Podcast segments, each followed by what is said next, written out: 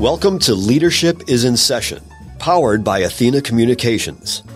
This special series features some of Milwaukee's most distinguished leaders.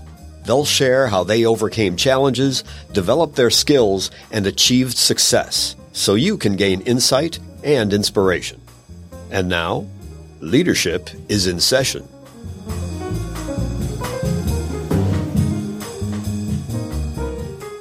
Well, welcome everybody. Today we are in the studio with Dr. Camelia Clarke, our friend and colleague, and we're here to talk to you about something that I don't think people think about on a daily basis, and that's death care with dignity. Dr. Clarke, welcome. Thank you for having me. Dr. Clarke, you are the president and CEO of both Paradise Memorial Funeral and Cremation Services and the Leon L. Williamson Funeral Home. And you have a unique set of skills. And that is because you work with families, you're serving families during their greatest time of need. And that is because they've experienced the loss of a loved one. And sometimes that's a surprise. Talk to us about your work. Again, thank you for having me here today. A little bit about what I do. I've been in an industry about 27 years and I've had the privilege to serve people at their most vulnerable time of their life at some points, the lowest time of their life. And I like to describe what I do and what I can give back to the family is making a very difficult time a little bit easier by helping them to create and celebrate their loved one's life and a life in a way that's going to help them on a healthy grief journey. And how did you get into this industry? What piqued your interest and when? My interest into the death care industry started in high school from a career fair, ironically. Yes, from a career fair. And it was a by chance moment with an individual who was in the industry. And I had a five minute conversation with him. And that five minute conversation helped to shape the purpose that I have today. And that's serving those in great need. So talk to us about that conversation. How did that go? And what made someone like you as a young high schooler say, I think this is the journey that I'd like to pursue? That conversation, it was the spark initially started with my mom who talked about this profession, but she didn't get the opportunity to go into it. So I believe that conversation and those conversations with my mom help to guide me to stop and have that conversation with that gentleman. And it was a really quick conversation about what he did and his passion to serve and his passion to help and how fulfilled he was. And, and I never forgot that. I never forgot that I came away from that conversation wanting to know more, wanting to research more about the profession as a young individual, young aspiring student that really didn't want to go the traditional path of becoming a lawyer or a doctor or one of those traditional paths. And so this was, this profession, the career was to me, I didn't know a lot about it and to learn more about it. And then not only to learn more about it, but to find out that was my calling. That was just absolutely amazing. So what did your educational journey look like once you said, okay, I think I'm going to commit to this? How did you proceed through that path? The educational journey really started with going to make the commitment. This is something that I wanted to do and talking to local entrepreneurs and local funeral directors in my community, starting with recommendations that came from teachers, that came from clergy members, and having those conversations with them and getting that the buy-in saying, yes, this is a wonderful profession. We think you will excel. Once I became secure in that, then I started on a journey to, and I journeyed through MATC pre-funeral service program and then went on to an actual mortuary program. And after that, you do an apprenticeship and then you apply for licensure with the state. So that whole educational journey is a three and a half to four year process when you put everything together. And speaking of putting things together, you actually work with your husband. And so it is a family business and you have now a legacy business. And again, I would imagine that this influences because you do work with your family. This influences the way that you're able to care for other families who are coming to you. Will you talk to us a little bit about that? I think working with uh, being a legacy business is so unique in itself having the opportunity to work with my husband, having the opportunity not only to work with him, with my sister and now son and other family members who's come into the industry over the last 27 years, it's really, really helped me to be able to fine tune and communicate, communicate at such a high level from a professional, from a business, and from a personal, and understanding how all those different dynamics can really impact relationships, and those relationships can really impact service delivery. So being very intentional with the communication, with my husband and the family members. It's just, it's really, really allowed us to become the best in class because we're always conscious of the family dynamic. And we know how if the family dynamic is not correct, then what? Your service delivery is not going to be what it can be and also communications with the family. So I think that the best thing with being a legacy business is the opportunities and the challenges that come with working together as a family. But ultimately, we all have the same goal and the same purpose, and that's to be the best in class and to serve the family with the best possible experience that we can give them. And speaking of family and legacy and the career that you have put together in the industry, I don't know that everybody, all of our listeners know what historically funeral homes in the Black community have meant. Will you talk a little bit about specifically what they've meant for Milwaukee and how you are now continuing on that legacy? Yes.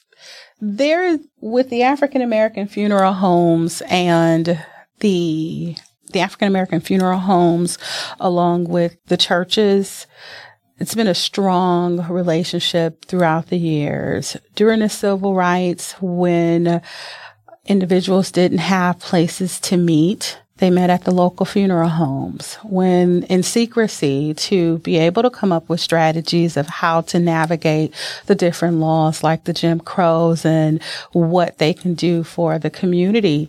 And so it's a really rich history between the community and the funeral homes because funeral homes, the African American funeral homes have always been a hub to where they're giving back to the community, whether it's through programming, whether it's through causes, whether it's supporting the church, whether it's supporting the family unit. So they, funeral homes historically have been a silent pillar in the communities that has not gone unnoticed. In fact, when Martin Luther King Jr. passed away, when he was killed, the last person to witness him being alive was the limousine driver from the funeral home. He mm-hmm. was being transported via the limo of a local funeral home. And so how we are still carrying that legacy through here in Milwaukee, we acquired last year the eldest funeral home in the city of Milwaukee, African American funeral home in Milwaukee, which is almost 75 years old. And that's the Leon L. Williamson Chapel that we have. And that funeral home has been the site of so many meetings, so many strategic meetings with churches, with community leaders. And it's right there in the heart of the community. And it is such a gem. And we are so fortunate to be a part of the story, the historical story to Milwaukee that has given so much to Milwaukee. And we look forward to giving so much more in the future, starting with now. So I feel like you're being a little bit modest about that because as I know how you worked through that, you were actually tapped by Mr. and Mrs. Williamson. Yes. To take over their family legacy business. And that was pretty monumental. Will you talk to us about how that made you and Marcel feel, how you, what that means to your family? We received a call and uh, we were sitting, uh, actually spending time with another colleague and throughout the years, we would always help and uh, whatever they needed, we were always there as a resource. And to receive that phone call from him asking my husband and I, he sharing that he would be honored if we would acquire his funeral home so that it doesn't close the doors because he was ready to retire and he didn't have any family members that was looking to go into the funeral industry. That phone call was so touching on so many levels to have one of your colleague competitors, but your friend to call you that care so much about their organization that they are looking for the right person to take it over and to take it to the next level. That to me was one of the highest compliments that I could ever have received as a business leader. As entrepreneurs, the one thing that we have our entities, our organizations, our businesses, that's an extension of us. Eh, sometimes at some level, you can put them on the same level as a child of yours because you have really birthed this entity and this entity is so intertwined in your everyday existence. And because he was the second generation, it was such an honor that he really looked at my husband as an arm of that, as the third generation. And so we don't look at it as the first. It's, we are now taking this entity, this funeral home, this legacy business into the third generation and to be able to represent this beautiful gem back to our community, to the city of Milwaukee, to take it for another 75 years, that is a challenge that we're up to and it is nothing short of amazing.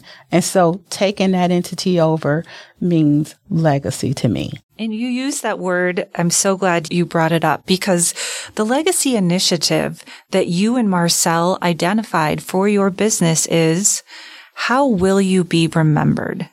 Why did you choose this? What does this mean? How will you be remembered?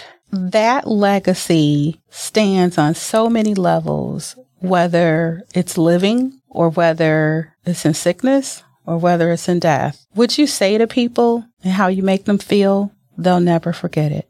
What you do and how you contribute, people will never forget that. It's not the things that you buy. Sometimes it can be, but most of the times it's not. But it's how do you really want to be remembered? And we have that conversation with people that come into our funeral establishment that wants to pre-plan.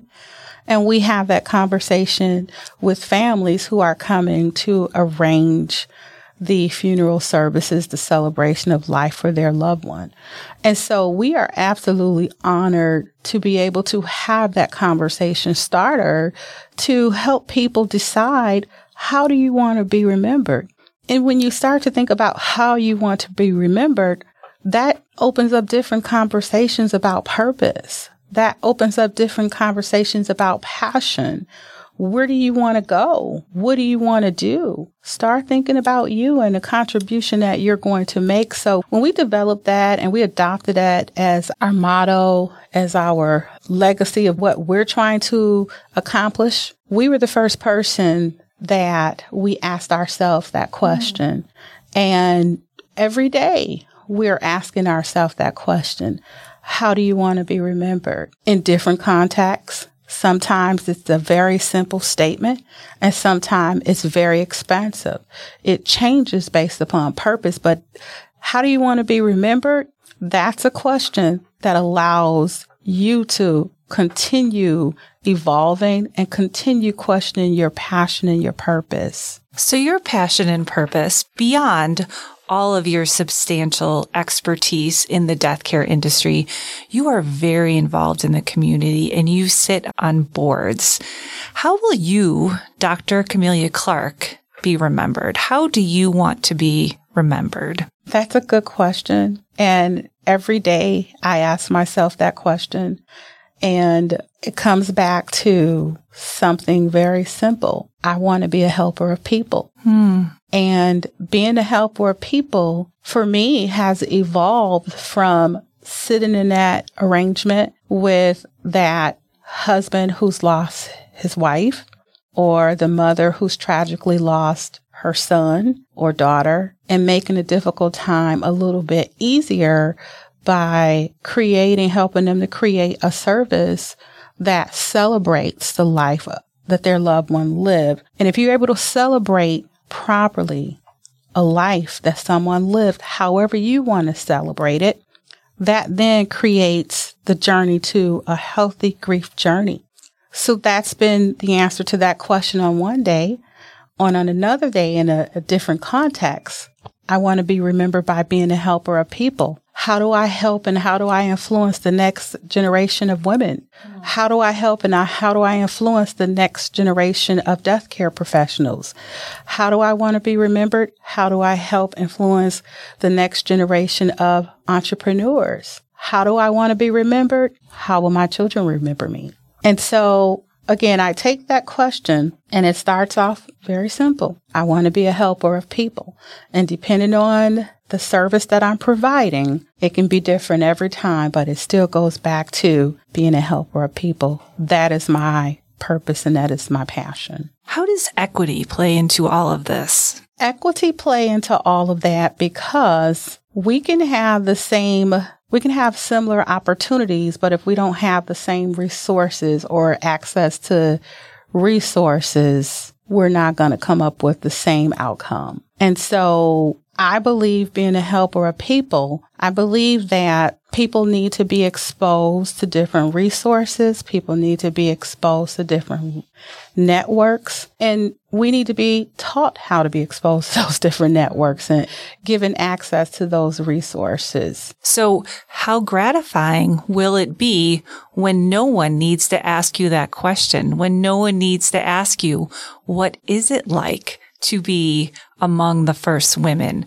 among the first women of color to hold key positions of leadership and power in your industry? I think that would be that's going to be an exciting day. That's going to be a time where we are going to have such diversity among gender, among thought, among people we are going to have, I believe, will be a time to where we will have support at the local level, at the regional level, at the government level, to where we are able to appreciate the diversity and the value that everyone bring to the table. And I believe that's going to come from having those conversations, different roundtables, being in different networks and caring about people, caring about others' lived experiences, caring about what what motivates you, what's your passion, and taking a little bit and putting it all in and mixing it all together to come up with this wonderful spice. And you never know what you're going to get mixing a little bit together, but it's usually always a beautiful outcome. So that's going to be a beautiful day when little girls can understand that I'm going to be able to compete on merit and not on gender. People of color will be able to compete on race and not on bias. People of other faiths and nationalities will be able to compete on morals and values and not on preconceived notions. I'm absolutely looking forward to that day and smiling when that day comes. I feel like that was the perfect way to wrap up our conversation. It's clear, Dr. Clarke, you in all of the work you undertake, you approach with such integrity and dignity. And I know, again, when you're working with families during their times of greatest need, that you are a source of, of compassion and love and caring. So thank you so much for being with us today. Thank you so much for having me. Thanks for listening to Leadership is in Session, powered by Athena Communications. Be sure to catch all eight enlightening episodes. And don't forget to connect to On the Edge of Equity with Tammy Belton Davis, available wherever you get your podcasts.